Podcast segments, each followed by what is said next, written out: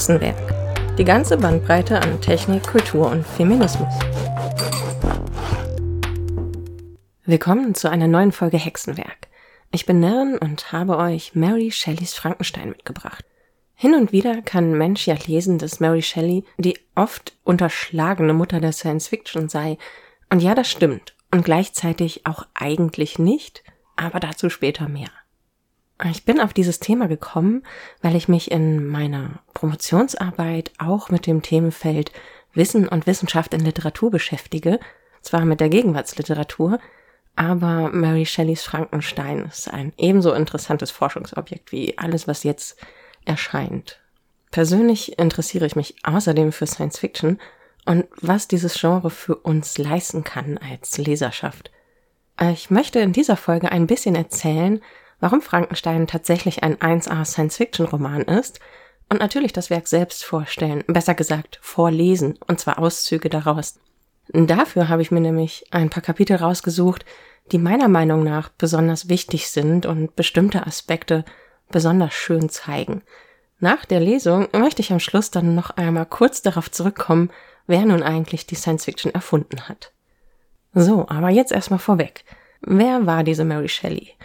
Mary Wollstonecraft Shelley, geboren als Mary Wollstonecraft Godwin, wurde im August 1797 in London geboren, wo sie auch verstorben ist, und zwar am 1. Februar 1851. Dazwischen hat sie auch viel Zeit im Ausland verbracht und war auf sehr vielen Reisen unterwegs. Mary Shelley hat Frankenstein im Jahr 1818 veröffentlicht, also vor 204 Jahren.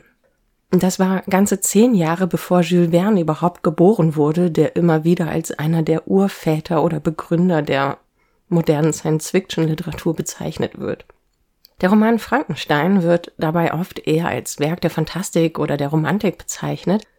Dabei wird aber eben etwas Wichtiges unterschlagen, wie ich finde, nämlich die Aspekte von Science Fiction, die sich in diesem Text finden lassen. Das passiert offenbar vor allem, aber nicht nur im deutschsprachigen Raum. Sogar die Enzyklopädie Britannica deutet nämlich zaghaft an, dass Frankenstein auch hin und wieder zur Science Fiction gezählt wird. Allerdings scheint das allgemein eher unbekannt zu sein, wenn Mensch sich nicht explizit dafür interessiert. Mit dieser Folge möchte ich daher damit etwas aufräumen, dass Mary Shelley als Frau und Autorin immer wieder zur Fantastik geschoben wird, während andere Autoren ihrer Epoche durchaus zur Science Fiction gerechnet werden. Aber erstmal, warum das mit der Romantik und der Fantastik nicht ganz falsch ist – Shelley schreibt natürlich im Kontext ihrer Zeit und sie lebte und arbeitete in der Epoche der Romantik. Das heißt, sie hat Erzählweisen und Stilmittel aufgegriffen, die verbreitet waren und ihre Epoche gekennzeichnet haben. Wenn man im deutschen Sprachraum mal auf E.T.R. Hoffmann und seine fantastischen, beschaurigen Texte guckt, fallen schon deutliche Parallelen zwischen ihm und Shelley auf, also in den Texten beider. Das Unheimliche spielt ebenso eine Rolle wie die Vorgänge in der Natur – und natürlich ist die zutiefst emotionale und sehr empfindsame Auseinandersetzung Frankensteins mit seiner schaurigen Tat, wie er sie selber auch nennt, und des Monsters, wie wir es meistens nennen, beziehungsweise des Dämons, wie er es nennt, durchaus romantisch auserzählt. Also im literaturwissenschaftlichen Sinne romantisch. Aber warum dann auch Science Fiction? Und ich meine das tatsächlich als Ergänzung und nicht als entweder oder. Es ist aufgrund der Themen, die Shelley heranzieht. Wissen und Wissenschaft spielt in Frankenstein eine sehr große Rolle. Insbesondere der Galvanismus, der Ende des 18. Jahrhunderts die Bühne der Wissenschaft betrat. Mit Galvanismus wird das bezeichnet, was der Italiener Luigi Galvani Ende des 18. Jahrhunderts nämlich entdeckt hat. Und zwar, dass unter Einwirkung von Strom Muskeln, auch abgetrennter Körperteile, wie bei den berühmten Froschschenkeln, zucken können.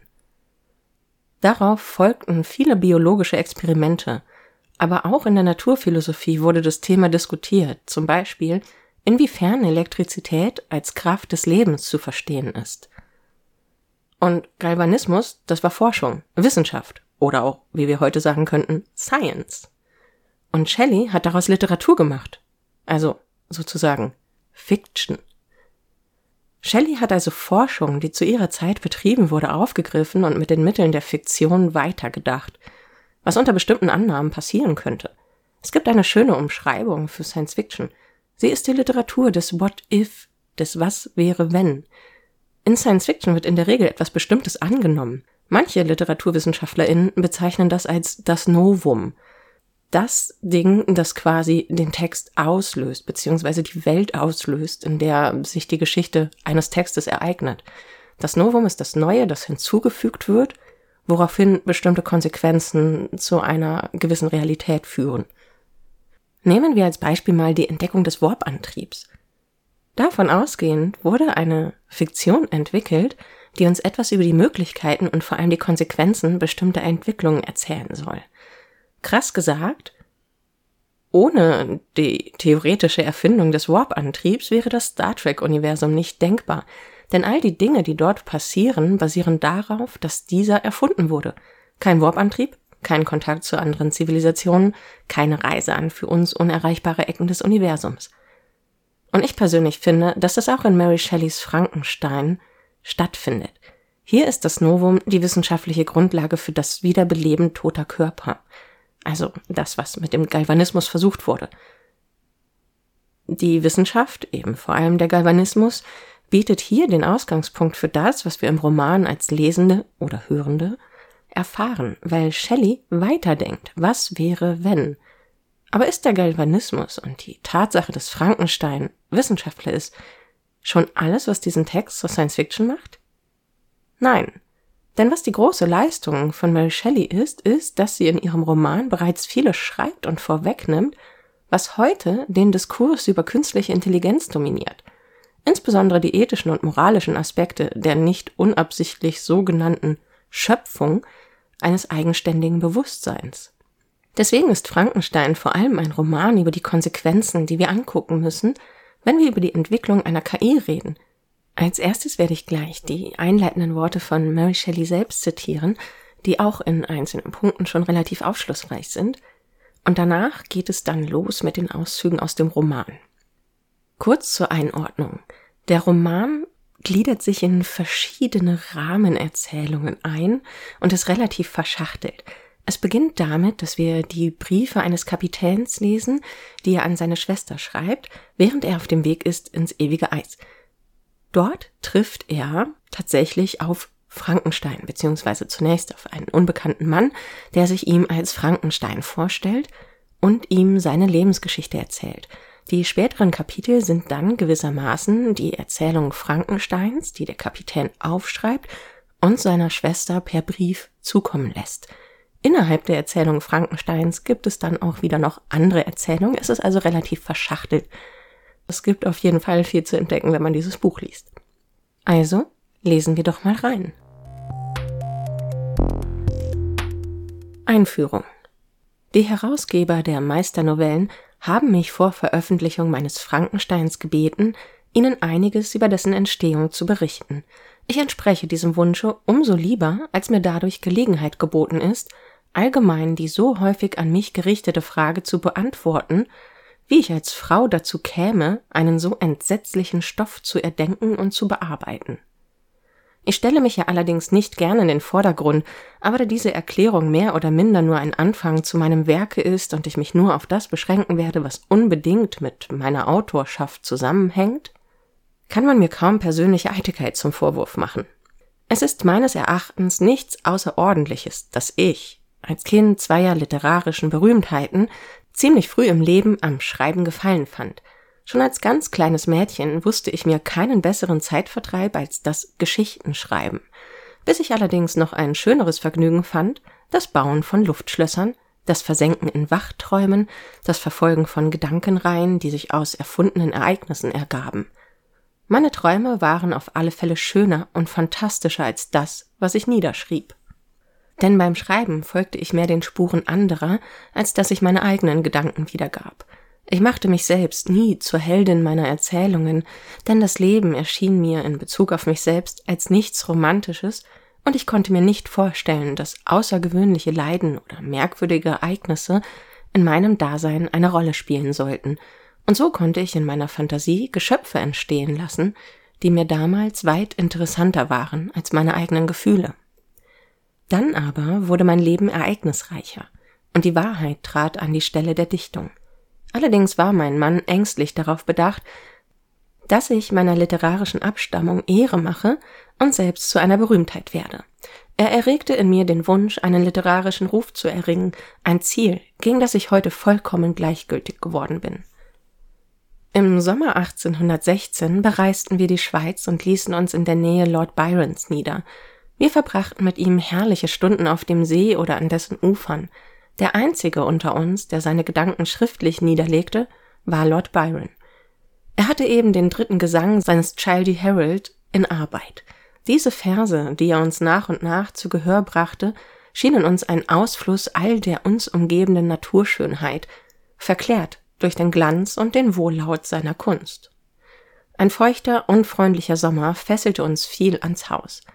Da fielen uns gelegentlich einige Bände deutscher Gespenstergeschichten in die Hände. Wir wollen alle eine Gespenstergeschichte schreiben, schlug da Lord Byron vor, und alle stimmten wir diesem Vorschlage bei. Wir waren unser drei. Der Urheber des Gedankens begann eine Geschichte, von der er ein Fragment am Schluss seines Mazeppa verwendete. Shelley, der es besser verstand, Gedanken und Gefühle in die schönsten, glänzendsten Verse zu bringen, die unsere Sprache kennt, als eine Geschichte zu erfinden, erzählte ein Jugenderlebnis. Ich selbst gab mir Mühe, eine Geschichte zu erdenken, die es mit den von uns Gelesenen aufnehmen könne. Eine Geschichte, die das tiefste Entsetzen im Leser hervorrufen, das Blut stocken und das Herz heftiger klopfen lassen sollte. Oft und lange diskutierten Lord Byron und Shelley, während ich als bescheidene, aber aufmerksame Zuhörerin dabei saß. Eine der philosophischen Hauptfragen, die diskutiert wurden, war die nach dem Ursprünge des Lebens und ob es je möglich sei, ihm auf den Grund zu kommen. Man besprach die Experimente Darwins. Es handelte sich für mich nicht darum, dass der Gelehrte diese Experimente wirklich vornahm, sondern um das, was darüber gesprochen wurde. Darwin hatte in einer Glasdose ein Stückchen Makaroni aufbewahrt, das dann aus irgendwelchen Ursachen willkürliche Bewegungen zu machen schien – Jedenfalls glaubte ich nicht, dass auf diesem Wege Leben erzeugt werden könne, aber vielleicht wäre es denkbar, einen Leichnam wieder zu beleben, was ja auf galvanischem Wege bereits geschehen ist, oder die Bestandteile eines Lebewesens zusammenzufügen und ihm lebendigen Odem einzuhauchen. Unter diesen Gesprächen wurde es tiefe Nacht. Als ich mein Haupt auf die Kissen bettete, konnte ich nicht einschlafen. Ein halb schlummerndes Nachsinnen bemächtigte sich meiner, fantastische Bilder tauchten ungebeten vor mir auf und erreichten einen selten hohen Grad von Lebendigkeit. Ich sah mit geschlossenen Augen den bleichen Jünger der schrecklichen Wissenschaft vor dem Dinge knien, das er geschaffen. Ich sah das schreckliche Zerrbild eines Menschen ausgestreckt daliegen und dann sich plump, maschinenmäßig regen. Furchtbar müsste es auf den Menschen wirken, wenn es ihm gelänge, den Schöpfer in seinem wunderbaren Wirken nachzuahmen. Der Erfolg müsste den Künstler aus tiefste erschrecken, so dass er entsetzt der Stätte seiner Arbeit entflieht. Er müsste hoffen, dass der schwache Lebensfunke, den er entzündet, sich selbst überlassen wieder erlösche, dass das Ding, dem er eine Art Leben eingehaucht, wieder in die Materie zurücksinke, und er müsste einschlafen in dem Gedanken, dass das Grab sich wieder schlösse über dem hässlichen Leibe, den er als Triumph des Lebens bisher betrachtet hatte. Er schläft, aber nicht tief. Er öffnet plötzlich die Augen. An seinem Bette steht das Ungeheuer, hält die Vorhänge auseinander und starrt auf ihn mit seinen gelben, wässerigen, aber aufmerksamen Augen. Auch ich öffnete erschreckt die Lider. Die Idee hatte mich derart gefangen genommen, dass es mich eiskalt überlief und ich vergebens mich bemühte, das gespenstische Bild meiner Fantasie wieder mit der Wirklichkeit zu vertauschen. Ich erinnere mich noch heute ganz genau an das dunkle Zimmer mit seiner Täfelung, auf der sich durch die geschlossenen Gardinen fahl das Licht des Mondes spiegelte. Ich wusste, dass draußen spiegelglatt der See lag und die Alpen ihre Häupter starr zum Himmel erhoben, aber trotzdem konnte ich meines Fantasiegebildes nicht ledig werden. Ich musste versuchen, an anderes zu denken. Da fiel mir meine Gespenstergeschichte ein, meine unglückselige Gespenstergeschichte. Oh, könnte ich doch eine erfinden, die meine Leser ebenso erschüttern würde, wie mich das Gesicht jener Nacht. Wie ein Licht flammte es in mir auf. Ich habe sie. Was mich erschreckte, soll auch andere erschrecken. Ich habe nur den unheimlichen Albtraum jener Nacht zu beschreiben. Anfangs dachte ich daran, nur eine kurze Erzählung zu schreiben, aber dann fesselte die Idee mich so stark, dass ich sie weiter ausgesponnen habe. Und nun, du unheimliches Kind meiner Muse, gehe hinaus und wirb dir Freunde. London, 15. Oktober 1831. Wir begeben uns jetzt gedanklich an Bord des Schiffes, auf dem der Kapitän den kranken Frankenstein vom Eis gepflückt und gepflegt hatte. Auszug aus dem vierten Brief. 5. August 1800. Punkt, Punkt. Als mein Gast einigermaßen wieder gesund war, hatte ich große Mühe, meine Leute zu verhindern, dass sie ihn mit allen möglichen Fragen belästigten. Ich konnte es doch nicht gestatten, dass durch ihre müßige Neugierde die geistige und körperliche Genesung des Fremden, die offenbar nur durch ungestörteste Ruhe bewirkt werden konnte, aufgehalten werden sollte. Einmal jedoch gelang es meinem Leutnant dennoch, die Frage an ihn zu richten, wo er denn in seinem seltsamen Vehikel so weit über das Eis herkäme. Ein Schatten tiefster Betrübnis huschte über sein Gesicht, dann sagte er, um einen zu suchen, der mich floh. Und reiste der Mann, den Sie suchten, in derselben Weise wie Sie? Ja. Dann glaube ich, haben wir ihn gesehen, denn am Tage, ehe wir sie fanden, sahen wir einen Mann auf einem von Hunden gezogenen Schlitten über das Eis hinwegfahren. Dies erregte die Aufmerksamkeit des Fremden, und er stellte eine Reihe dringender Fragen, die sich darauf bezogen, welche Richtung der Dämon, so nannte er den anderen, genommen habe. Als er kurz nachher mit mir allein war, sagte er, ich habe ohne Zweifel ihre Neugierde erregt, ebenso wie die dieser guten Leute. Aber Sie selbst sind ja zu rücksichtsvoll, um mich auszufragen. Gewiss, ich würde es für aufdringlich und unmenschlich halten, Sie mit irgendwelchen Fragen zu belästigen. Und das, trotzdem Sie mich aus einer seltsamen, verzweifelten Situation gerettet und mich zum Leben zurückgebracht haben. Einige Zeit danach fragte er mich, ob ich glaube, dass der Eisgang den Schlitten des anderen zerstört habe, ich antwortete ihm, dass ich hierüber mit Bestimmtheit nichts aussagen könne, denn der Eisgang habe erst gegen Mitternacht eingesetzt und der Reisende könne bis dahin recht wohl sich in Sicherheit gebracht haben. Seit dieser Auskunft schien neuer Lebensmut den gebrechlichen Körper des Fremden zu durchströmen. Er wollte absolut an Deck bleiben, um nach dem Schlitten auszuspähen, von dem wir ihm gesprochen hatten aber ich habe ihn überredet, sich in der Kabine aufzuhalten, da er für die raue Temperatur da oben doch nicht stark genug sei. Ich habe ihm aber versprochen, dass jemand an seiner Stelle Ausschau halten und ihn sofort benachrichtigen werde, wenn sich irgendetwas sehen lassen sollte. 19. August 1800. Punkt, Punkt. Gestern sagte der Fremde zu mir, Sie haben sicherlich erkannt, Kapitän Walton, dass mich großes, unsagbares Leid betroffen hat. Ich hatte schon beschlossen, dass die Erinnerung daran mit mir ins Grab steigen solle, aber sie haben mich so weit gebracht, dass ich meinen Entschluss untreu geworden bin.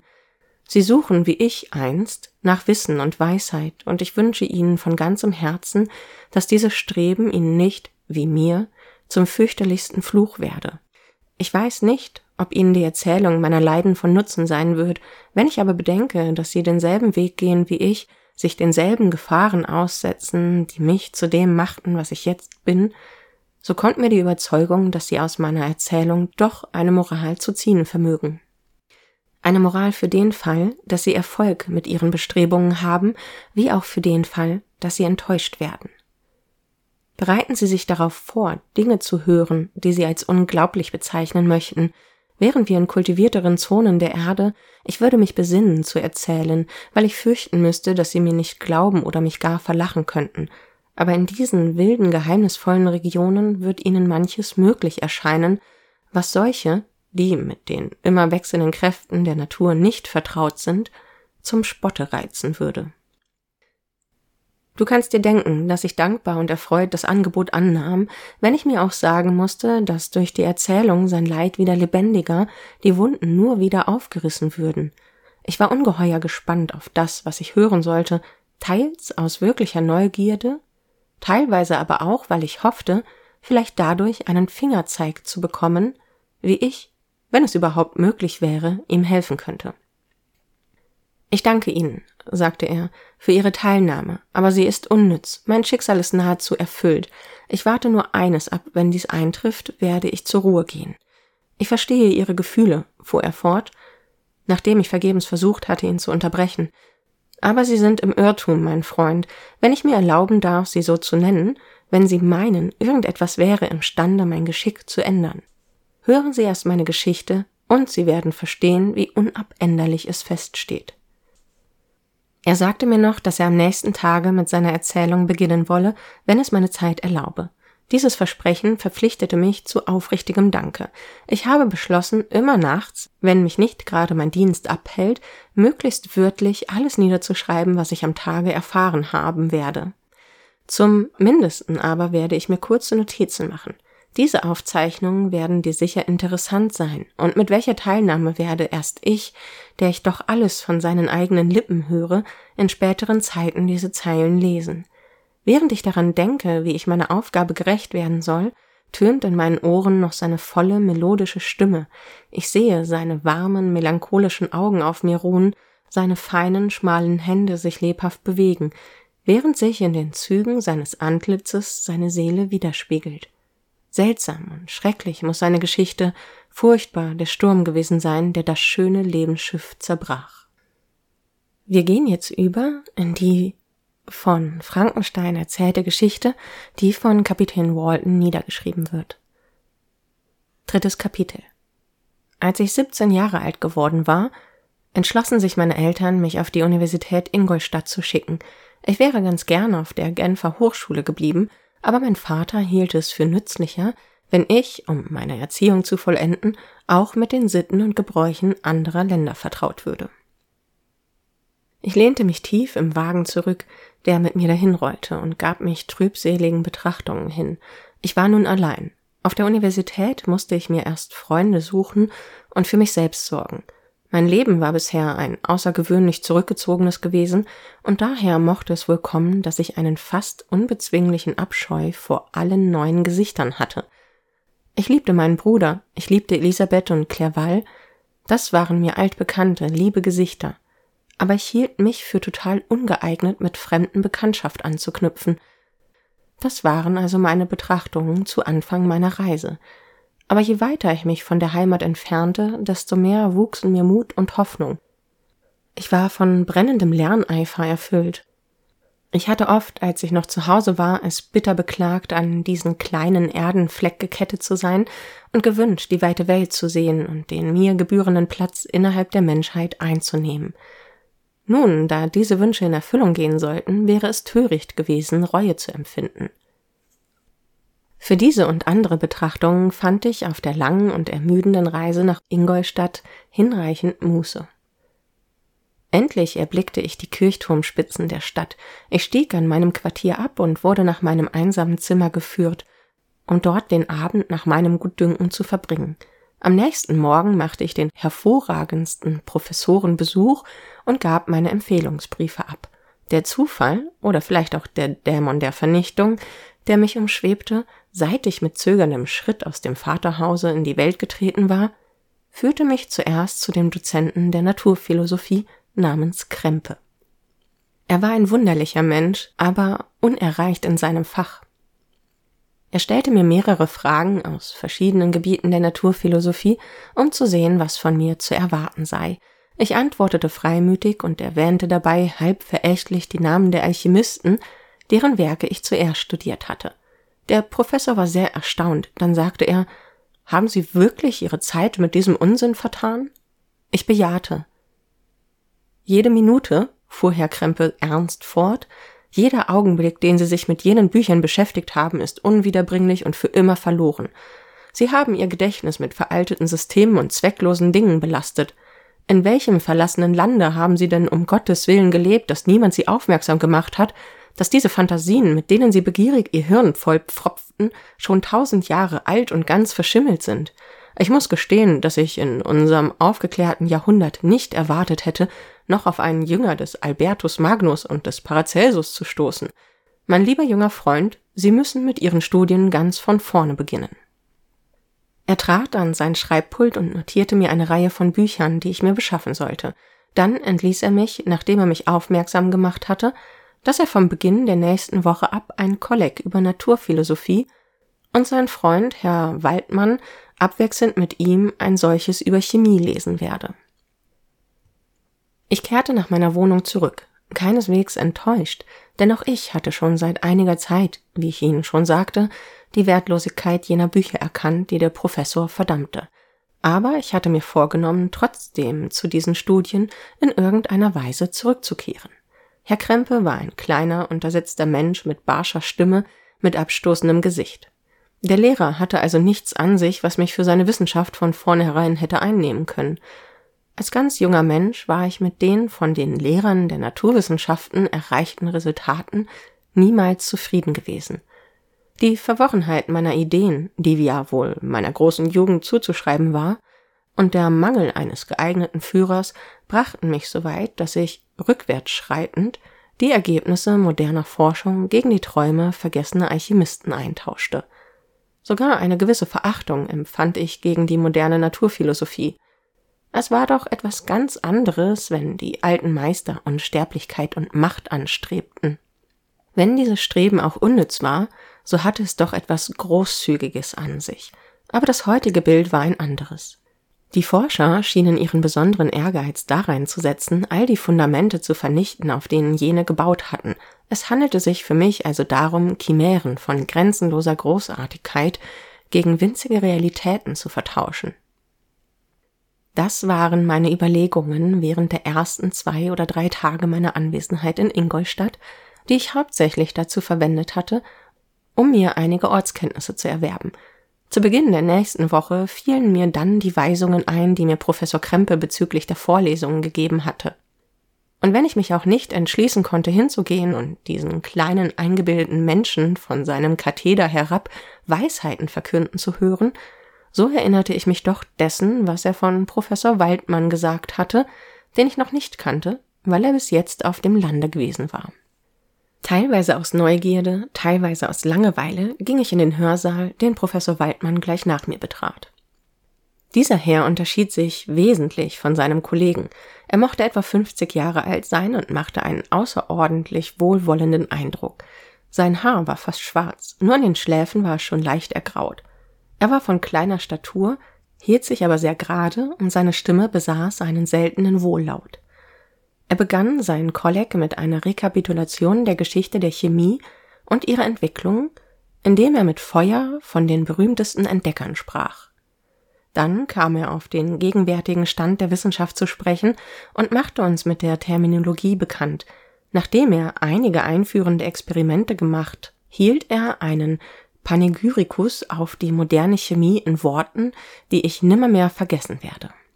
Die Alten versprachen Unmögliches und leisteten nichts. Die heutigen Gelehrten versprechen nichts. Sie wissen, dass die Metalle nicht ineinander verwandelt werden können und dass das Lebenselixier eine Chimäre ist. Aber diese Philosophen, deren Hände dazu geschaffen scheinen, im Schmutze zu graben und deren Augen über den Schmelztiegeln und Mikroskopen trüb werden, haben wahre Wunder vollbracht. Sie gehen der Natur bis in ihre Schlupfwinkel nach und beobachten sie in ihrer geheimsten Tätigkeit. Sie steigen bis in den Himmel. Sie haben den Kreislauf des Blutes entdeckt und die Natur der Luft, die wir atmen, dargelegt. Sie haben neue, fast unbegrenzte Kräfte entfesselt. Wir haben dem Himmel seine Blitze entrissen und machen uns über die unsichtbare Welt mit ihren Schatten lustig. Das waren die Worte des Professors, und des Schicksals, das es auf meine Vernichtung abgesehen hatte. Als er wegging, war es mir, als ringe meine Seele mit einem körperlichen Feinde. Alle Register meines Seins wurden gezogen, Seite auf Seite meines Inneren ertönte, und ein Gedanke, ein Wunsch, ein Ziel nahm mich gefangen. So viel bis jetzt auch geschehen sein mag. Hörte ich die Seele Frankensteins rufen, viel, viel mehr will ich noch vollenden. Als Pionier will ich neue, unbekannte Kräfte entdecken und vor der Welt die tiefsten Geheimnisse der Schöpfung ausbreiten. In dieser Nacht schloss ich kein Auge. Mein Inneres war in einem Zustande des Aufruhrs und Tumultes. Ich fühlte, dass das wieder gut würde, aber es war mir so rasch nicht möglich, mich zu beruhigen. Allmählich, gegen Morgen, vermochte ich dann einzuschlafen.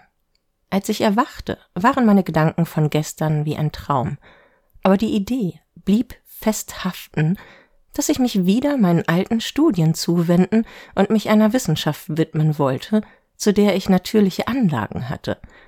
Am gleichen Tage noch stattete ich Professor Waldmann einen Besuch ab. Er war als Privatmann, wenn möglich, noch zuvorkommender und gewinnender wie in seinem Berufe.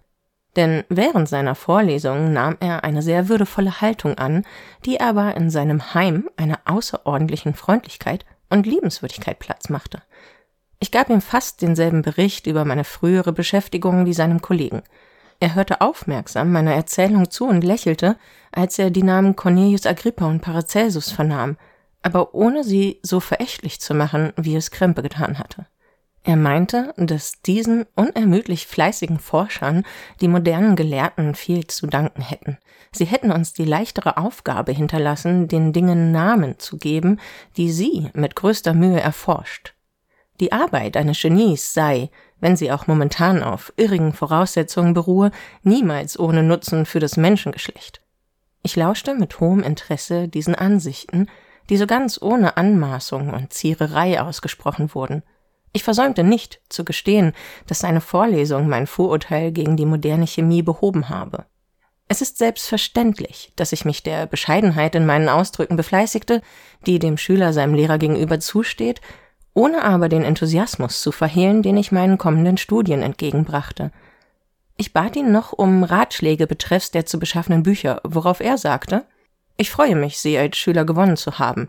Wenn Ihr Fleiß Ihren Fähigkeiten gleichkommt, zweifle ich nicht an Ihrem Erfolge. Chemie ist der Zweig der Naturwissenschaft, aus dem das meiste geholt worden ist und noch geholt werden wird.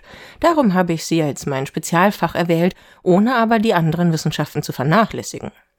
Ein Mensch würde nur eine sehr traurige Rolle spielen, wenn er sich ganz einseitig auf Chemie verlegen wollte, wenn Sie wirklich ein Wissenschaftler werden und nicht bloß ein armseliger Experimentator werden wollen, kann ich Ihnen nur empfehlen, sich mit sämtlichen Zweigen der Naturphilosophie zu beschäftigen, einschließlich der Mathematik.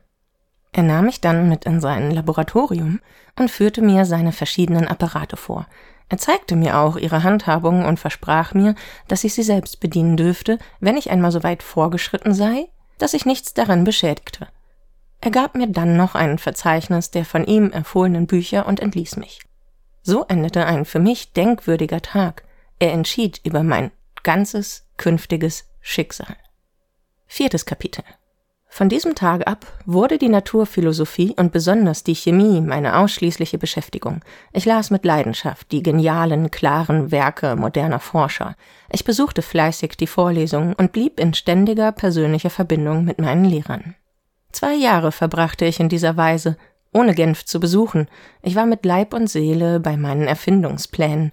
Nur wer es an sich selbst erfahren, kann sich einen Begriff machen von den Wonnen, die die Wissenschaft zu bieten hat – in anderen Wissenszweigen kommt man nur so weit, als eben andere vor uns gekommen sind, und mehr ist nicht zu erfahren. Aber hier gibt es immer Nahrung für Bewunderung und Forschung. Eines der Phänomene, das meine Aufmerksamkeit in besonderem Maße erregte, war der Bau des menschlichen Körpers. Überhaupt aller mit Leben begabten Wesen. Woher, fragte ich mich oftmals, kommt das Leben? Es war eine kühne Frage, eine von denen, auf die es keine Antwort gab. Und wie manchen Dingen vermöchten wir nicht auf die Spur zu kommen, wenn nicht Feigheit und Unbesonnenheit die Früchte der Studien wieder vernichtete? Von diesem Standpunkte ausgehend entschloss ich mich, mich fernerhin speziell mit den Doktrinen zu beschäftigen, die mit der Physiologie in Zusammenhang stehen. Hätte mich nicht ein mehr als natürlicher Eifer beseelt, wäre mir dieser Teil meiner Studien zu beschwerlich, überhaupt unerträglich gewesen. Um die Ursachen des Lebens zu entdecken, müssen wir zuerst wissen, was der Tod ist. Ich machte mich an die Anatomie, aber das war noch nicht genügend. Es handelte sich auch noch darum, die natürliche Zerstörung, den Verfall des menschlichen Körpers zu studieren. Bei meiner Erziehung war großer Wert darauf gelegt worden, dass ich nicht durch Schauermärchen ängstlich gemacht wurde. Deshalb kann ich mich auch nicht erinnern, bei irgendeiner Gespenstergeschichte gezittert oder mich vor dem Erscheinen eines Geistes gefürchtet zu haben. Die Dunkelheit war mir nicht, wie vielen anderen, die Quelle des Schreckens, und Kirchhöfe waren für mich nichts anderes als Orte, an denen man die ihres Lebens beraubten Körper bringt, die, bisher mit Schönheit und Kraft begabt, nunmehr zum Würmerfraß geworden waren. Nun, da ich mir vorgenommen hatte, die Ursachen und Erscheinungen dieses Verfalles zu studieren, musste ich ganze Tage und Nächte in Grabgewölben und Beinhäusern verbringen. Meine Aufmerksamkeit richtete sich besonders auf diejenigen Dinge, die sonst dem menschlichen Feingefühl am meisten widerstreben müssen. Ich sah zu, wie die schönen Formen des Leibes verfielen und vernichtet wurden, wie die Gräuel des Todes die blühende Pracht des Lebens ablöste, wie die Würmer sich der wundervollen Gebilde bemächtigten, wie sie Auge und Gehirn darstellen. Ich analysierte und prüfte den Übergang vom Leben zum Tode und wiederum vom Tode zum Leben, bis mir mitten in all der Ungewissheit ein Licht aufblitzte. So glänzend und wunderbar und doch so einfach, dass ich, ganz geblendet von dem Anblick, der sich vor mir auftat, zugleich überrascht war, dass unter den vielen genialen Köpfen, die sich mit derselben Wissenschaft beschäftigt hatten, keiner auf das Geheimnis gekommen war, das zu entdecken jetzt mir vergönnt war. Ich bitte Sie, sich immer vor Augen zu halten, dass es nicht Visionen eines Irren sind, die ich Ihnen berichte. Wenn das, was ich Ihnen nun erzähle, nicht wahr ist, dann gibt es keine Sonne am Himmel. Ein Zufall mag mir ja zu Hilfe gekommen sein, aber die einzelnen Phasen der Entdeckung lagen klar und unzweideutig vor mir. Nach Tagen und Nächten der unglaublichsten Mühen und Anstrengungen war ich den Ursachen des Werdens und des Lebens auf die Spur gekommen. Und mehr noch als das, ich war selbst imstande, toten Dingen Leben einzuflößen. An die Stelle des Erstaunens, der Überraschung, trat bald eine rasende Freude. Das war der schönste Lohn meiner Arbeit, dass ich mich nun am Ziele meiner sehnlichsten Wünsche befand. Aber so groß und überwältigend war meine Entdeckung, dass alle Schritte, die sie vorbereitet hatten, wie aus meinem Gedächtnis gelöscht waren. Und ich nur mehr das Resultat erblickte. Was war nun Fleiß und Arbeit der weisesten Männer wert, da ich den Schlüssel der Schöpfung in Händen hielt? Ich sehe an ihrer Erregung, an ihren erstaunten und zugleich erwartungsvollen Blicken, mein Freund, dass sie hoffen, von mir in das Geheimnis eingeweiht zu werden. Aber das kann ich nicht. Warten Sie geduldig das Ende meiner Geschichte ab, und Sie werden begreifen, warum ich mir da Zurückhaltungen auferlegen muss. Ich will nicht, dass Sie, wissensdurstig wie ich einst, in Ihre eigene Vernichtung, in Ihr Elend rennen. Erkennen Sie an mir, an meinem Beispiel, wie gefährlich es ist, sich wissend zu machen und wie viel glücklicher ein Mensch ist, dem seine Heimatstadt, seine Welt bedeutet, der nicht größer sein will, als seine Natur es ihm erlaubt. Nachdem ich mir dieser ungeheuren Macht bewusst geworden war, zögerte ich noch einige Zeit mit der Anwendung, da ich mir noch nicht klar war, in welcher Weise diese erfolgen sollte. Wenn ich auch die Fähigkeit besaß, Leben zu verleihen, so stand mir doch zunächst die ungeheuer schwierige Aufgabe bevor, einen Leib zu schaffen, mit all seinen Muskeln, Sehnen und seinem Geflecht von Adern und Nerven.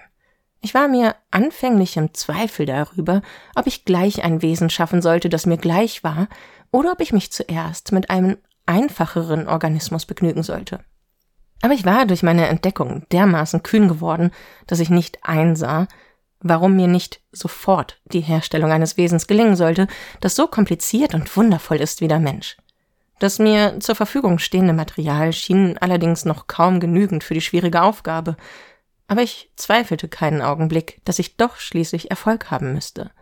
Ich bereitete mich auf alle Eventualitäten vor, meine Bemühungen konnten unter Umständen immer wieder vereitelt werden, mein Werk unvollendet bleiben.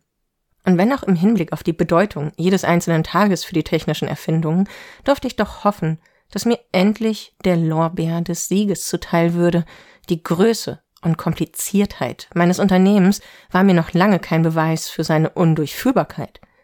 Mit diesen Gefühlen machte ich mich dann endlich an die Erschaffung des menschlichen Wesens.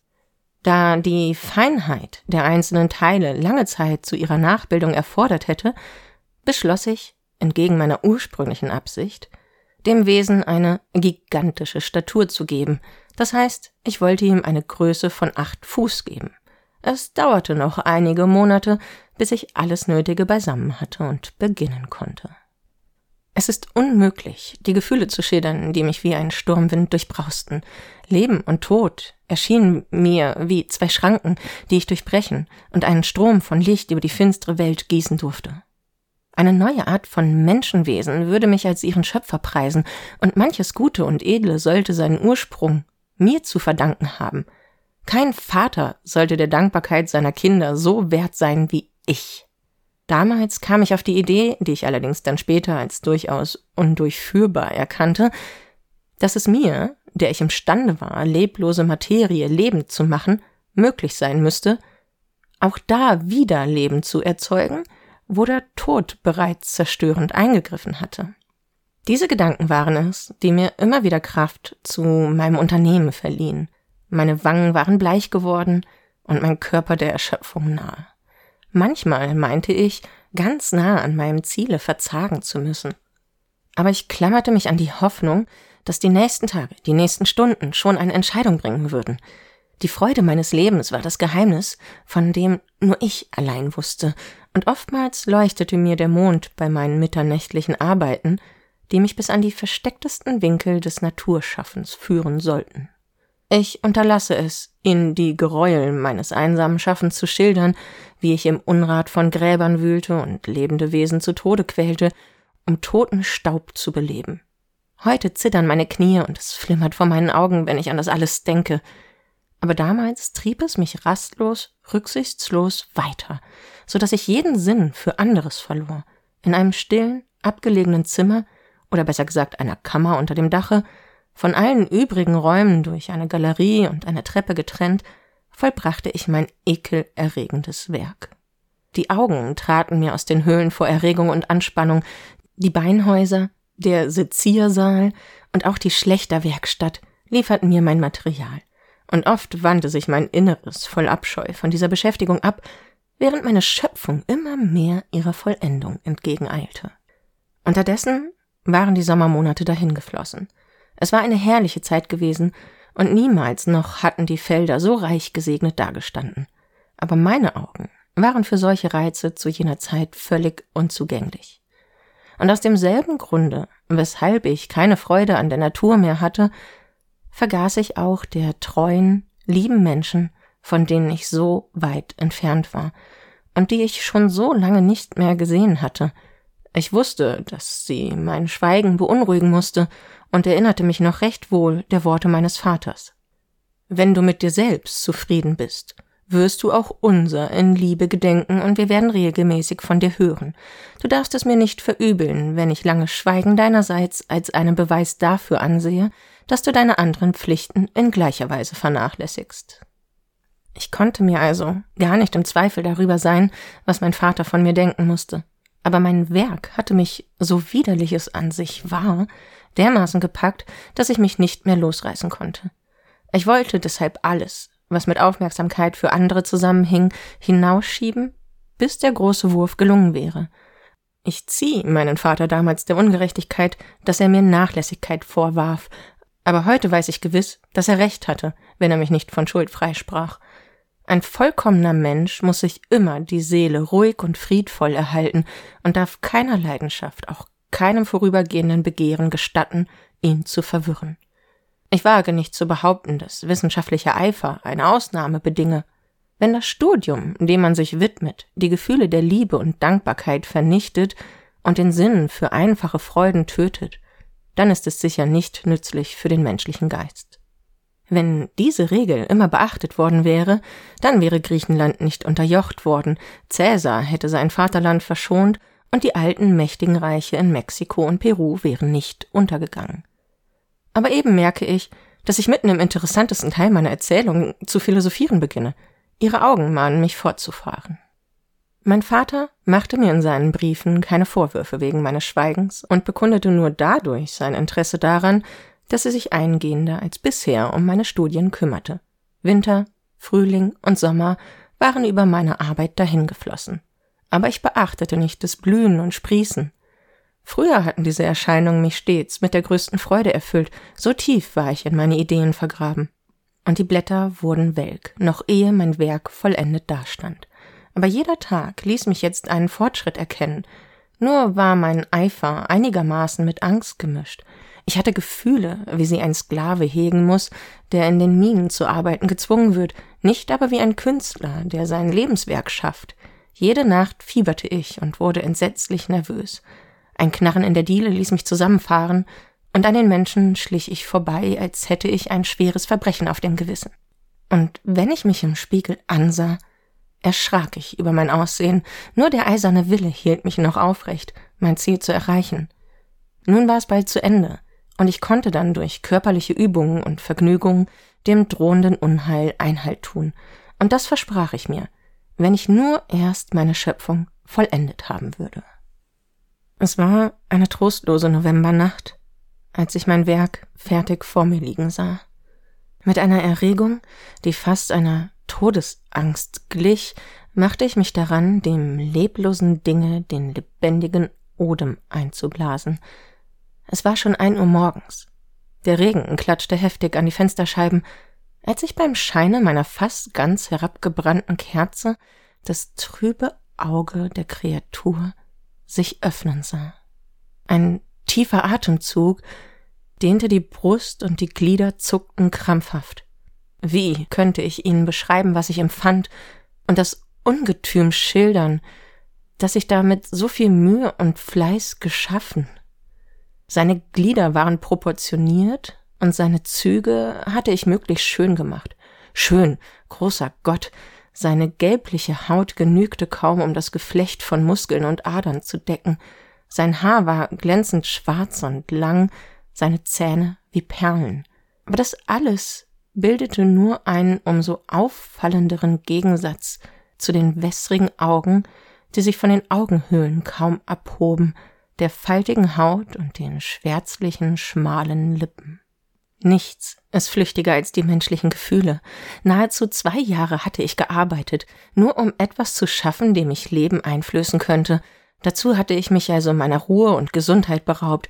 Mit der ganzen Glut meines Herzens hatte ich mich nach der Vollendung gesehnt, und nun war die Schönheit des Traumes verblichen. Unsäglicher Schrecken und Ekel erfüllten mich. Unfähig, den Anblick meines Geschöpfes noch länger zu ertragen, rannte ich aus dem Laboratorium und in mein Schlafzimmer, wo ich auf und ab ging, da ich keine Ruhe finden konnte. Schließlich aber kam doch eine entsetzliche Müdigkeit über mich, und ich warf mich auf mein Lager, vollkommen angekleidet, und hoffte auf einige Zeit Vergessenheit zu finden. Es war umsonst. Wohl schlief ich, aber die furchtbarsten Träume quälten und ängstigten mich. Mir war, als sähe ich Elisabeth in der Blüte ihrer Jugend und Gesundheit in den Straßen von Ingolstadt dahinschreiten. Überrascht und erfreut eilte ich ihr nach und schloss sie in die Arme. Aber kaum hatte ich ihr den ersten Kuss auf die Lippen gedrückt, als sie fahl wurde wie eine Tote. Ihre Züge veränderten sich, und ich hielt den Leichnam meiner Mutter in den Armen. Ein Leichentuch umhüllte sie, in dessen Falten ekle Würmer krochen. Ich fuhr entsetzt auf. Kalter Schweiß rann mir über die Stirn, meine Zähne klapperten und meine Glieder zitterten. Und da, da stand im bleichen gelblichen Lichte des Mondes, das durch die Fenstervorhänge drang, das Ungeheuer, das ich geschaffen. Es hielt den Bettvorhang mit einer Hand zurück und stierte mich mit seinen Augen an, wenn man überhaupt von Augen reden kann. Es öffnete seine Kinnladen und stieß einige unartikulierte Laute aus, während sich die Haut seiner Wangen unter einem hässlichen Grinsen runzelte, ob es gesprochen hat, kann ich nicht sagen, denn ich hörte es nicht, weil ich davonrannte, als es die Hand nach mir ausstreckte und die Treppe hinuntereilte. Ich suchte Zuflucht im Hofe des von mir bewohnten Hauses.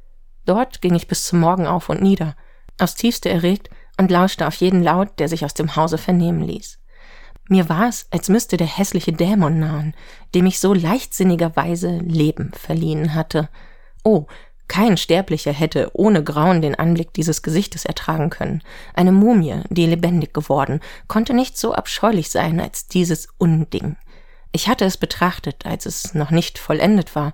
Es war schon damals überaus hässlich, aber als diese Muskeln und Gelenke sich zu bewegen begannen, sah ich, dass ich etwas geschaffen, das sich Dantes Fantasie nicht grausiger hätte vorstellen können. Es war eine Nacht, die ich mein Leben lang nicht vergesse. Zuweilen pochte mein Puls so rasch und heftig, dass ich fühlte, wie sich jede Ader spannte, und dann war es mir, als müsse ich zu Boden sinken vor Schwäche und Elend. Es war aber nicht nur das Entsetzen, es war auch die bitterste Enttäuschung, was mich so niederdrückte. Die Träume, die ich so lange genährt, die meine Freude gewesen, wurden mir nun zu Höllenqualen. Der Wechsel war zu rasch, zu überwältigend. Endlich kam der Morgen heran, trüb und feucht, und mit meinen schmerzenden Augen konnte ich auf dem Kirchturm erkennen, dass es eben sechs Uhr war. Der Türhüter eröffnete das Tor des Hofes, der diese Nacht meine Zuflucht gewesen, und ich eilte auf die Straße hinaus. Mit raschen Schritten ging ich in der Stadt herum und war in steter Furcht, dass mir an der nächsten Ecke das Ungeheuer entgegenkommen könnte, dem ich zu entfliehen wünschte. Ich wagte nicht heimzugehen, sondern irrte umher, trotzdem mich der Regen, der von dem grauen, trostlosen Himmel unaufhörlich herniederfloss, schon bis auf die Haut durchnässt hatte. Während Frankenstein nun also herumirrt, gelangt er zufällig an die Station der Postkutsche, wo ihm sein Jugendfreund Henri Clerval entgegenkommt, der ihn besucht, weil Frankenstein bisher jede Nachricht in die Heimat vernachlässigt hatte. Ich zitterte am ganzen Leibe und war nicht imstande, an die Erlebnisse der vergangenen Nacht zu denken, geschweige denn von ihnen zu erzählen. Ich schlug ein rasches Tempo ein und bald hatten wir mein Haus erreicht.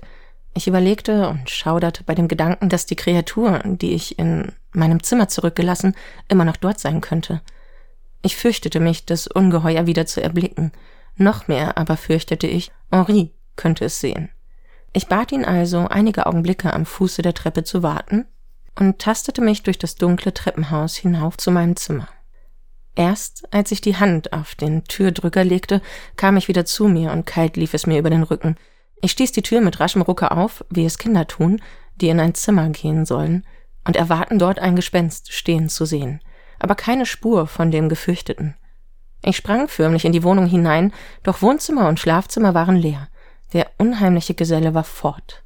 Ich konnte es gar nicht fassen, dass mir ein solch ungeheures Glück beschieden sein sollte. Aber nachdem ich mich überzeugt hatte, dass mein Feind wirklich geflohen war, klatschte ich vor Freude in die Hände und eilte hinunter zu Clerval. Kurz darauf und während Henris Besuch erleidet Frankenstein einen Nervenzusammenbruch aufgrund dessen, was er getan hat. Sein Freund pflegt ihn den gesamten Winter hindurch, bis er seiner Welt wieder gewahr wird und aus seinem Delirium erwacht. Nachdem noch weitere Zeit in Ingolstadt ins Land gegangen ist, erhält Viktor dann schließlich einen Brief von seinem Vater, der einen Schicksalsschlag berichtet, der sofort veranlässt, dass Viktor in die Heimat reisen muss. Denn sein jüngerer Bruder Wilhelm ist tot, der Junge fiel einem Verbrechen zum Opfer. Siebtes Kapitel Es war vollkommene Nacht geworden, als ich vor den Mauern von Genf ankam aber die Tore der Stadt waren geschlossen, und ich musste mich deshalb bequemen, die Nacht in Socheron, einem kleinen Dörfchen, eine halbe Stunde von Genf entfernt zuzubringen.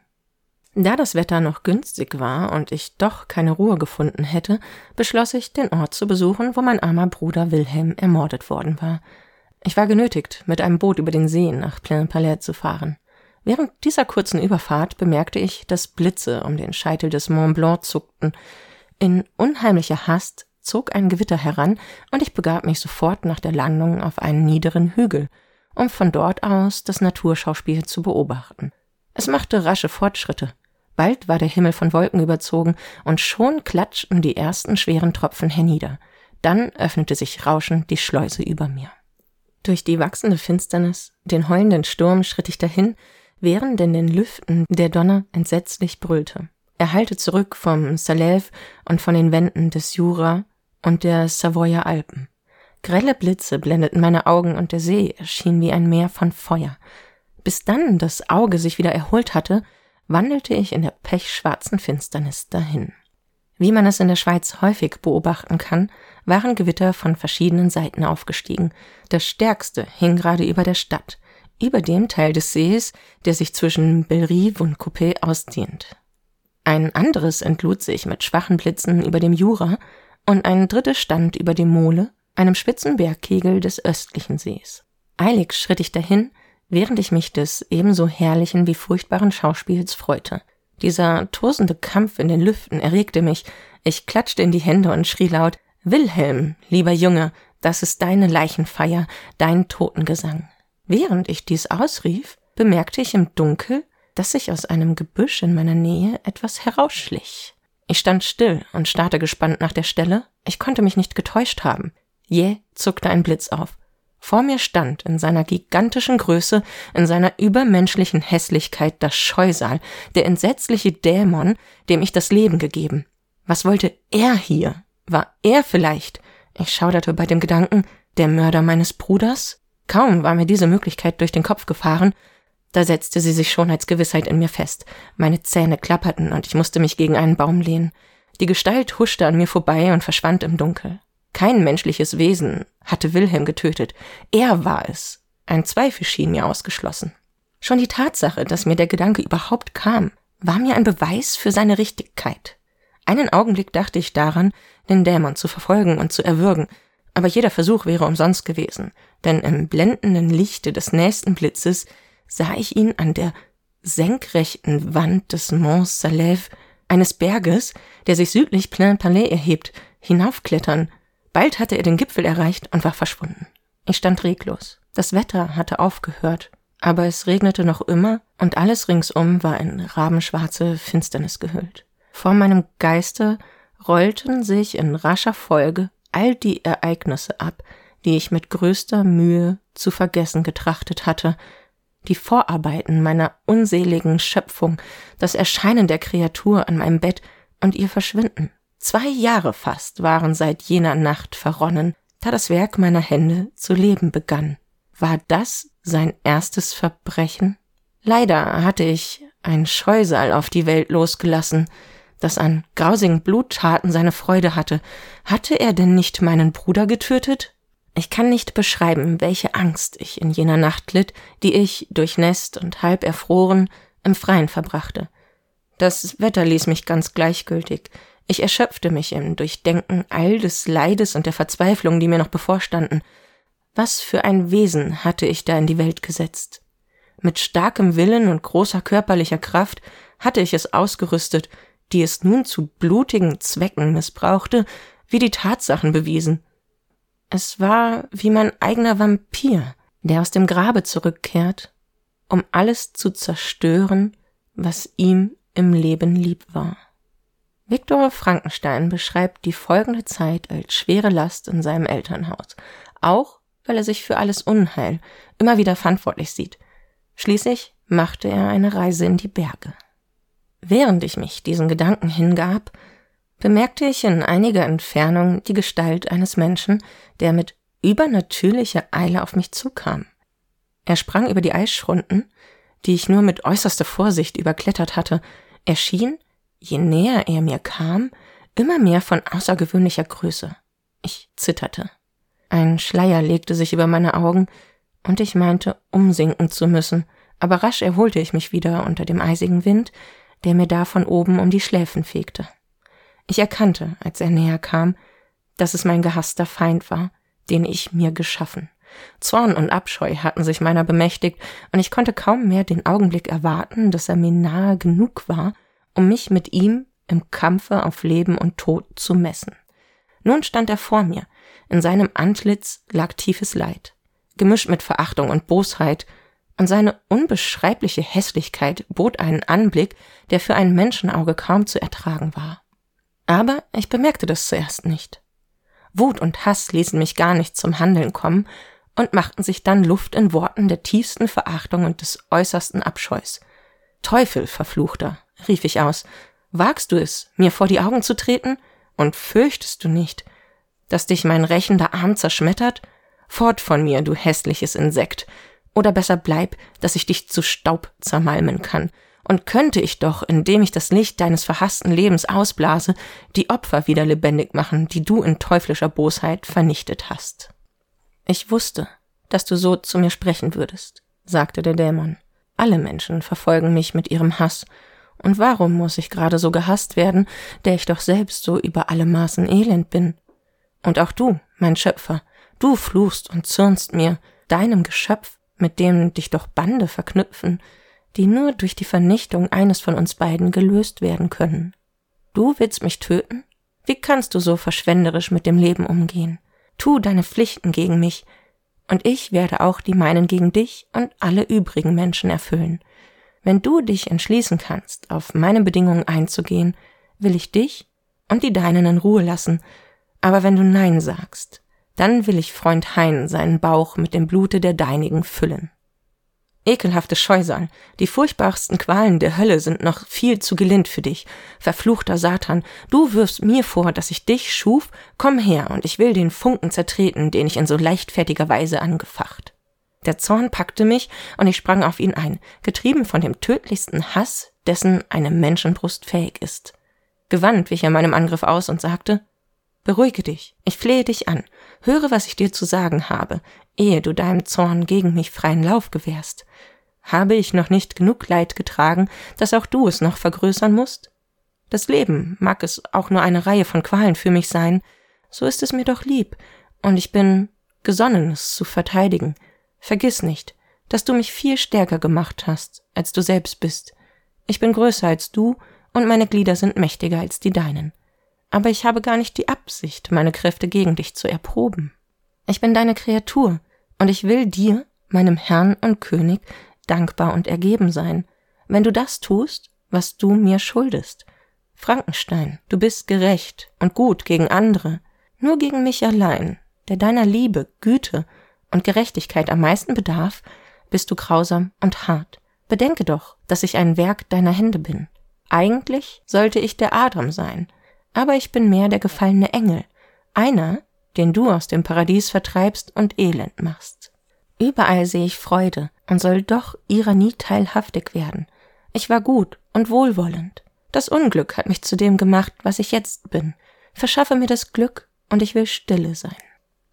Pack dich. Ich will nichts mehr von dir hören. Zwischen dir und mir kann es keine Gemeinschaft geben. Wir sind Todfeinde.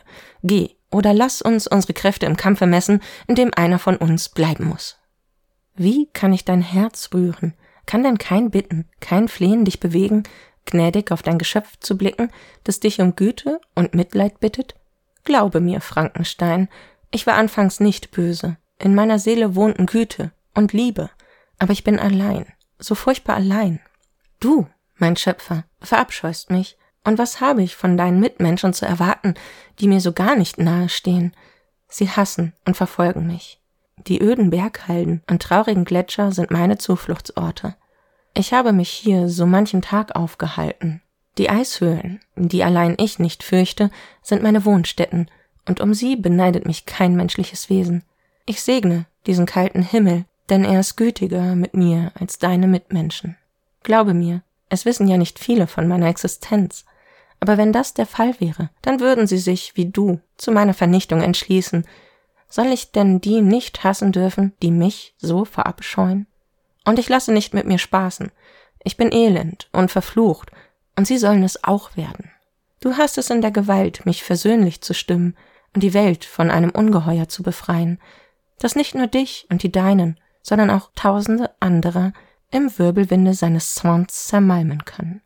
Habe Mitleid mit mir und verachte meine Bitten nicht. Höre, was ich dir erzähle, und dann überlass mich meinem Schicksal, oder habe Mitleid mit mir, wie du meinst, dass ich es verdiene. Aber höre mich zuerst an. Eure Menschengesetze sind roh und blutig, aber dennoch gestatten sie dem Verbrecher, zu seiner Verteidigung das Wort zu ergreifen. Höre mich an, Frankenstein. Du beschuldigst mich des Mordes und wolltest, ohne dass ich dein Gewissen geregt hätte, dein Geschöpf vernichten. Gepriesen sei die ewige Gerechtigkeit der Menschen. Aber ich bitte dich gar nicht um Schonung. Höre mich zuerst an, und dann, wenn du kannst und musst, dann zerstöre das Werk deiner Hände. Warum erinnerst du mich, erwiderte ich, an die unzähligen Ereignisse, die mich heute noch erschauern machen, an die Zeit, da ich dich ins Leben rief. Verdammt sei der Tag, elender Teufel, da du das erste Mal das Licht sahst. Verflucht seien die Hände, die dich formten. Du hast mich über alle Maße unglücklich gemacht. Du hast mir die Kraft genommen, zu unterscheiden, was gut und böse ist. Geh, lass mich deine verhasste Gestalt nie wiedersehen.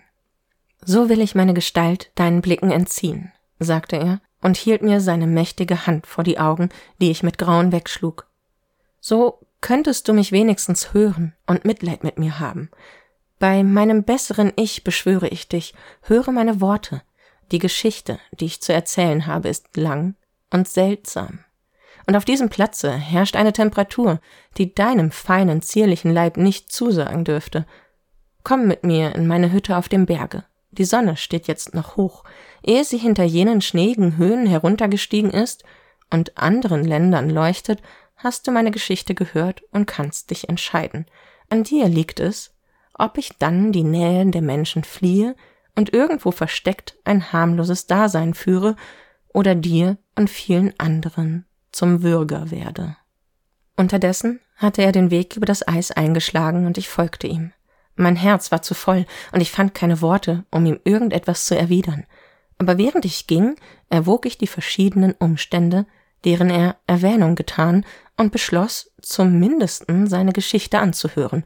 Hauptsächlich war es Neugierde, die mir diesen Entschluss eingab, aber auch ein schwaches Gefühl des Mitleids mengte sich hinein.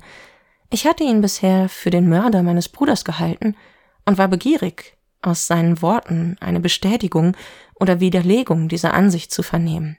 Ich empfand auch das erste Mal, dass ein Schöpfer seinem Werke gegenüber Verpflichtungen habe und dass ich versuchen müsse, dem Armen etwas Glück zu bescheren. All diese Erwägungen machten mich seinen Bitten geneigter. Wir passierten das Eis und stiegen die Felswand hinan. Es war eiskalt und der Regen begann wieder herabzurieseln. Wir betraten die Hütte, mein Feind mit einer Gebärde des Triumphes, ich aber mit schwerem Herzen und tiefster Niedergeschlagenheit aber ich hatte versprochen, ihn anzuhören und setzte mich deshalb zum Feuer, das mein unangenehmer Gesellschafter angezündet hatte. Dann begann er seine Erzählung. Mit Mühe nur erinnere ich mich der ersten Zeit, nachdem ich entstanden war.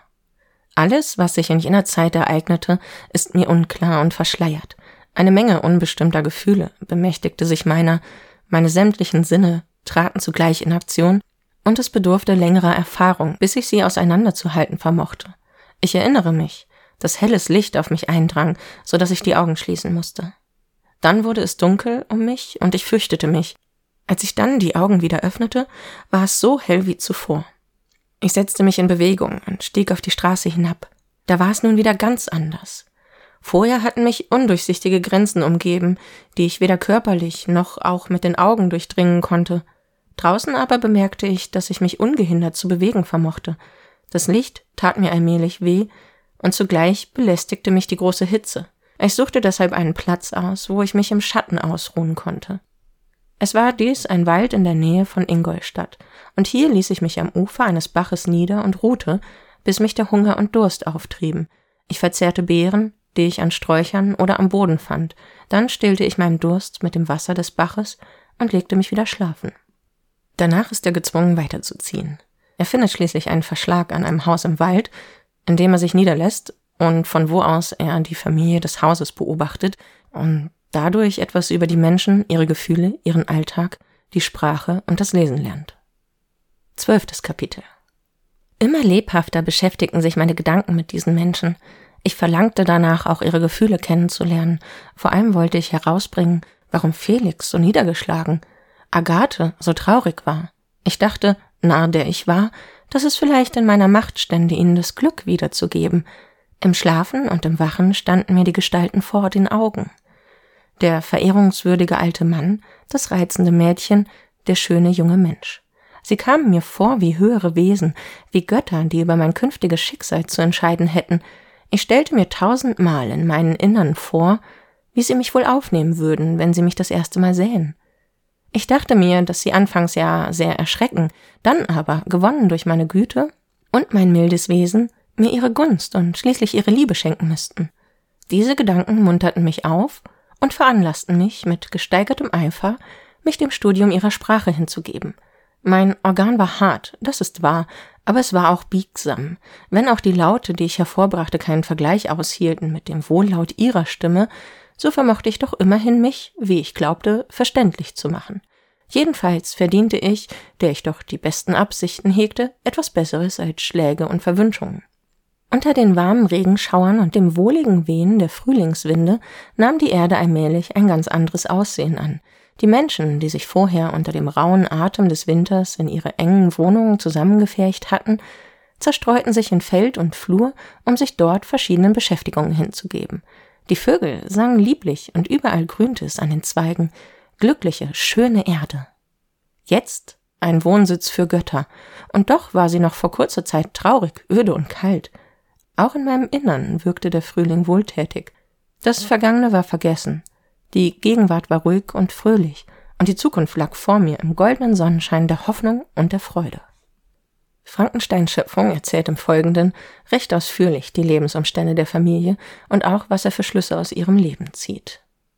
15. Kapitel Das war die Geschichte meiner Freunde. Sie machte einen tiefen Eindruck auf mich. Ich lernte daraus ihre guten Seiten schätzen und die Fehler des Menschengeschlechts missbilligen. Damals erschien mir jedes Verbrechen wie ein Übel, das vollkommen außerhalb meines Gesichtskreises lag. Ich meinte es wirklich gut und hoffte, ein nützliches Glied der kleinen Gesellschaft werden zu können, die ich bis jetzt kennengelernt hatte. Bald nach meiner Ankunft in dem Schuppen hatte ich in einer Tasche des Kleides, das ich bei meiner Flucht aus deinem Laboratorium mitgenommen, einige Papiere entdeckt. Zuerst kümmerte ich mich nicht darum, aber nun, da ich sie zu entziffern vermochte, machte ich mich eifrig daran, sie zu studieren. Es war dein Tagebuch aus den vier Monaten, die meiner Schöpfung vorausgingen. Du beschriebst darin jeden Fortschritt, den dein Werk machte, und dazwischen fanden sich wieder Notizen über deine Nachrichten von zu Hause. Du erinnerst dich sicherlich dieser Blätter. Hier sind sie. Alles, was darin steht, gibt Aufschluss über meinen Ursprung. Die ganzen hässlichen, abstoßenden Details sind anschaulich geschildert. Du gibst die genaueste Beschreibung meiner verhassten, abscheulichen Persönlichkeit in einer Sprache, die deinen Ekel nur zu deutlich zum Ausdruck bringt und mir unsägliches Leid verursachte. Ich wurde förmlich krank, als ich das alles las. Verfluchter Tag, an dem ich ins Leben trat, schrie ich in rasender Verzweiflung. Verflucht sei mein Schöpfer. Warum musstest du auch ein Ungeheuer schaffen, das so hässlich war, dass selbst du voll Ekel dich von mir abwandtest? Gott bildete den Menschen in seiner Güte nach seinem eigenen Bilde, aber du gabst mir Antlitz und Gestalt, die nur ein erschreckendes Zerrbild deines Leibes waren. Satan selbst hat seine Genossen, die mit ihm leben, aber ich bin allein und verhasst, wo man mich erblickt. Das waren die Gedanken, die mein Elend und meine Einsamkeit gebaren. Der Dämon, wie Frankenstein seine Schöpfung unaufhörlich nennt, muss schließlich von dem Ort fliehen, an dem er das Menschsein erkannt hat weil die Familie, die er für sich auserkoren hat, ihn nicht aufnimmt, sondern ihn vertrieben hat. Das führt bei ihm zu einem unbändigen Wunsch, den er schließlich Frankenstein vorbringt. 17. Kapitel Der Dämon schwieg und heftete seine furchtbaren Augen auf mich, meine Antwort erwartend. Ich war so erstaunt und erschreckt, dass ich zuerst gar nicht imstande war, die Tragweite seines Wunsches zu ermessen. Er fuhr fort Du musst mir ein Weib schaffen, mit dem ich zusammenleben kann. Du allein kannst das, und ich fordere es von dir. Es ist mein Recht, dass du mir nicht versagen darfst. Der letzte Teil seiner Erzählung hatte in mir wieder den Hass gegen ihn geweckt, der bei der Schilderung seiner Erlebnisse mit der Familie de Lacy etwas eingeschlummert war und sogar einem gewissen Gefühl der Teilnahme Platz gemacht hatte. Dann aber brach ich wütend los. Das werde ich nicht und keine Qual wird je ein Zugeständnis aus mir herauspressen. Du kannst mich verstümmeln und töten, du kannst mich zum elendesten der Menschen machen, aber du wirst es nie so weit bringen, dass ich in meinen eigenen Augen wie ein Schurke dastehe. Ich soll ein solches Wesen schaffen, damit ihr vereint eure verruchte Bosheit auf die Welt loslassen könnt? Aus meinen Augen. Meine Antwort hast du. Martere mich, aber glaube nicht, dass ich deinen Wunsch erfülle. Du bist im Irrtum, erwiderte der Dämon, und anstatt dir zu drohen, bitte ich dich, meinen Vernunftgründen dein Ort zu leihen. Ich bin nur schlecht, weil ich elend bin. Verfolgen und hassen mich nicht alle, die mich erblicken? Du, mein Schöpfer, du würdest mich frohlockend in Stücke reißen. Sage mir, warum soll ich mit den Menschen mehr Mitleid haben, als sie mit mir? Du würdest dich keines Mordes schuldig fühlen, wenn du mich, das Werk deiner Hände, in eine dieser Eisspalten werfen und zerschmettern könntest. Soll ich jemand achten, der mich verachtet? Glaube mir, wenn jemand sich entschließen könnte, gut gegen mich zu sein, ich würde es ihm mit Tränen der Dankbarkeit in den Augen danken und ihm alles Gute tun, was in meiner Macht stünde. Aber das wird ja nie geschehen. Die menschlichen Sinne bilden unüberwindliche Hindernisse. Doch gedenke ich nicht, mich ohne weiteres zu fügen. Ich will mich für das Erlittene rächen. Wenn ich nicht Liebe einflößen kann, dann will ich Furcht und Entsetzen verbreiten. Und ganz besonders dir, meinem Schöpfer, meinem Erzfeind, schwöre ich unauslöschlichen Hass. Hüte dich. Ich will an deinem Verderben arbeiten und nicht enden, ehe ich dich so unglücklich gemacht, dass du der Stunde deiner Geburt fluchst. Teuflische Wut leuchtete aus seinen Augen, als er dies sagte, sein Gesicht verzerrte sich zu einer unbeschreiblich schrecklichen Grimasse, aber rasch beherrschte er sich und fuhr ruhiger fort. Doch ich hatte ja die Absicht, vernünftig mit dir zu reden. Diese Leidenschaftlichkeit hat keinen Zweck, denn du bist dir doch nicht im Klaren, dass du alles verschuldet hast. Ein einziger Mensch nur sollte mir sein Wohlwollen beweisen, und um dieses einen Willen würde ich Frieden schließen mit seinem ganzen Geschlecht. Aber ich will nicht in Träumen schwelgen, die doch nie zur Wirklichkeit werden. Was ich von dir fordere, ist gerechtfertigt und bescheiden.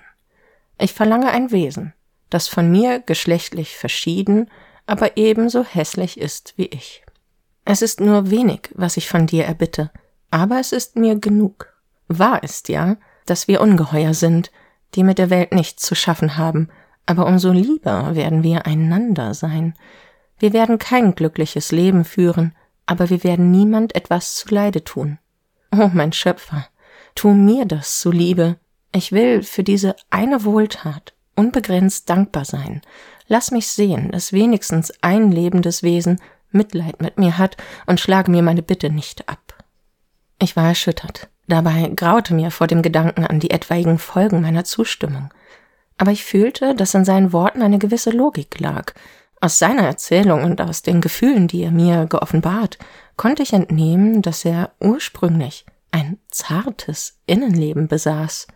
Schuldete ich ihm nicht, nachdem ich ihn einmal geschaffen, auch all das Glück, das ich ihm bescheren konnte? Er merkte, dass ich schwankte und fuhr fort. Wenn du tust, um was ich dich bitte, sollst weder du noch irgendein anderes menschliches Wesen für dahin noch etwas von mir hören. Ich will in die weiten Urwälder Südamerikas gehen. Meine Nahrung ist nicht die blutige der Menschen. Ich vernichte nicht Lämmer und Ziegen, um meinen Hunger zu stillen. Nüsse und Beeren genügen mir. Da meine Genossin ebenso beschaffen sein wird wie ich, wird auch sie mit der gleichen Nahrung Vorlieb nehmen. Wir werden uns unser Lager aus trockenen Blättern bereiten, und die Sonne wird uns ebenso warm scheinen wie den Menschen. Das Bild, das ich dir von unserem künftigen Leben entwarf, ist gewiss ein friedliches und harmloses, und nur in verbohrter Grausamkeit und starrem Eigensinn kannst du mir die Gewährung meiner Bitte versagen. Erbarmungslos warst du bisher gegen mich, aber nun sehe ich deine Augen in einem Schimmer von Mitgefühl leuchten.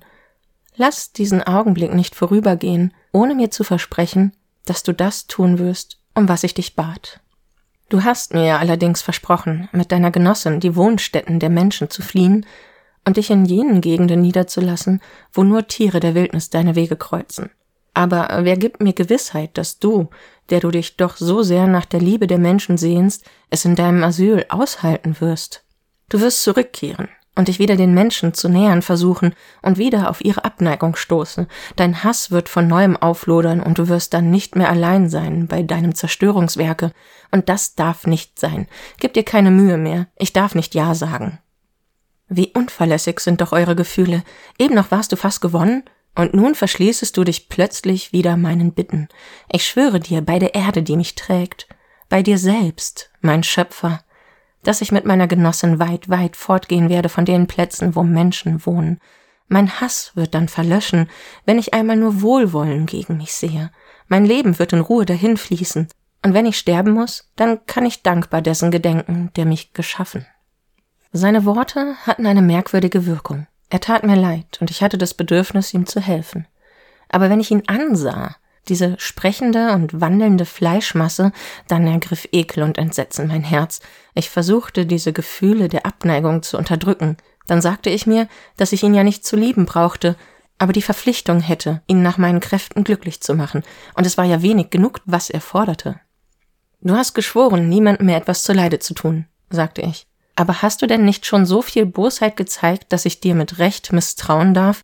Kann das nicht eine Vorspiegelung sein, um deine Grausamkeiten nur noch in erhöhtem Maße ausüben zu können? Was soll das heißen? Ich will nicht mit mir scherzen lassen, sondern ich verlange eine strikte Antwort. Wenn ich nicht Liebe finde, ist Hass und Verbrechen mein gutes Recht. Liebe allein vermag das Schlimme, das in mir lauert, zu verhüten, und ich werde ein Geschöpf werden, von dessen Existenz niemand eine Ahnung hat. Meine Verbrechen sind nur Früchte der verhassten Einsamkeit, und meine Tugenden werden dann zur vollen Geltung kommen, wenn ich mit einem anderen mein Leben teilen kann. Ich werde mit einem fühlenden Wesen zusammen sein, und meine Existenz wird ein Glied bilden in der Kette der Existenz und Ereignisse, wie ich es mir erhofft. Ich dachte noch eine Zeit lang über alles nach, was er mir erzählt hatte, und erwog das für und wider. Ich war mir klar, dass sein ursprünglich gutmütiges Wesen durch die schlechte Behandlung von Seiten aller, die ihm begegneten, verdorben worden war, und in meinen Erwägungen spielten seine außergewöhnliche Kraft und die Drohung, die er ausgestoßen, eine bestimmende Rolle. Ein Wesen, das, wie er, in den Eishöhen der Gletscher wohnen und sich vor allen Verfolgungen in die unzugänglichsten Schroffen der Gebirge flüchten konnte, durfte nicht unterschätzt werden. Nach längerem Zögern stand dann mein Entschluss fest, mit Rücksicht auf ihn selbst und besonders meine Mitmenschen seinen Wunsch zu erfüllen. Ich wandte mich zu ihm und sagte, ich werde also deinen Willen tun. Aber du musst mir feierlich versprechen, dass du Europa und überhaupt jede von Menschen bewohnte Gegend sofort verlässt, sobald ich dir das Weib übergebe, das dir in die Verbannung folgen soll. Ich schwöre es bei der Sonne, bei dem blauen Himmel und bei der heißen Glut, die in meinem Herzen lodert, dass du mich nimmer sehen sollst, wenn du mein Flehen erhört hast. Geh heim und beginne mit der Arbeit. Ich werde mit Sehnsucht ihren Fortschritt beobachten und erst dann mich wieder bei dir sehen lassen, wenn das Werk vollendet ist. Nachdem er das gesagt, eilte er davon, so rasch er konnte, weil er vielleicht eine Sinnesänderung bei mir befürchtete. Er sprang in großen Sätzen zu Tal und verschwand bald in den Schrunden des Eismeeres. Das war eine Lesung in Auszügen aus Mary Shelleys Roman Frankenstein. Ich hoffe, sie hat euch gefallen und konnte euch davon überzeugen, dass es wirklich ein großartiges Buch ist. Und ja, wenn ihr es lest, erfahrt ihr auch, wie sich die Geschichte weiterentwickelt und vor allem die ganzen Nebenstränge und Details, die ich hier ausgespart habe. Besonders spannend wird es auch nochmal, wenn Frankenstein sich an die Schöpfung einer Gefährtin für seinen sogenannten Dämon begibt und welche Gedanken ihn dort nochmal einholen und wie er sich dann entscheidet. Denn natürlich ist es hier nicht zu Ende und die Geschichte geht nicht damit aus, dass Frankensteins Geschöpf eine Gefährtin bekommt und sie sich auf ewig glücklich in den südamerikanischen Urwald zurückziehen. Es gibt noch einiges zu entdecken in dieser Geschichte. Ja, äh, vielleicht habt ihr in den ausgesuchten Abschnitten des Vorgelesenen auch wiedergefunden, was exakt unseren heutigen Diskurs über das Thema künstliche Intelligenz spiegelt. 200 Jahre nach Erscheinen dieses Romans stellen wir uns im Grunde noch die gleichen Fragen. Was ist das Leben? Was ist Intelligenz? Wo beginnt das Bewusstsein? Was ist gut und böse? Und wie kann ein Geschöpf gut werden oder böse werden? All solche Dinge stecken hier mit drin. Und all das ist auch das, was wir uns fragen müssen, wenn wir Bewusstsein erschaffen wollen. Mary Shelley hat übrigens noch mehr Bücher als Frankenstein geschrieben. Wer zum Beispiel in den letzten Jahren nicht äh, genug über Pandemien nachgedacht hat, könnte vielleicht Der letzte Mensch, Originaltitel The Last Man, von Shelley lesen. Das wurde 1826 veröffentlicht. Es handelt davon, wie eine Plage droht, den Menschen auszurotten. Ihr kennt das ja. Und wie am Anfang versprochen, möchte ich nochmal auf die Frage zurückkommen, wer nun eigentlich die Science Fiction wirklich erfunden hat. Dafür möchte ich einen Tweet von Neddy Okorafor zitieren. This debate about one person being the mother or father of science fiction and that one person always being white, I'm just rolling my eyes, so sick of this limited conversation. People still aren't ready to hear that science fiction has multiple lines of lineage. Das ist etwas, worauf ich auch immer wieder reinfalle und worauf ich beim Denken dieser Folge auch reingefallen bin. Tatsächlich muss Mensch auch in der Literaturwissenschaft viel öfter und naturgemäßer netzwerkartig denken und das vor allem auch deutlicher thematisieren. Der Einflusskreis, dem wir als Menschen unterliegen, ist oft größer als die Oberfläche ahnen lässt und äh, auch in Technik oder Wissenschaft wurden Erfindungen auch oft unabhängig von verschiedenen Menschen entwickelt, an verschiedenen Orten, fast zeitgleich oder knapp versetzt zueinander, im gleichen Jahrzehnt oder ähnliches. Ein Genre kann daher auch nicht nur auf die eine Person zurückgehen. Und beim, ich sag's mal so, Kampf gegen die Jules Verne Erzählung äh, vergisst Mensch zu oft diesen weiten Blick, da wird die eine bekannte Person genannt, die aber eben auch nur eine neben anderen ist.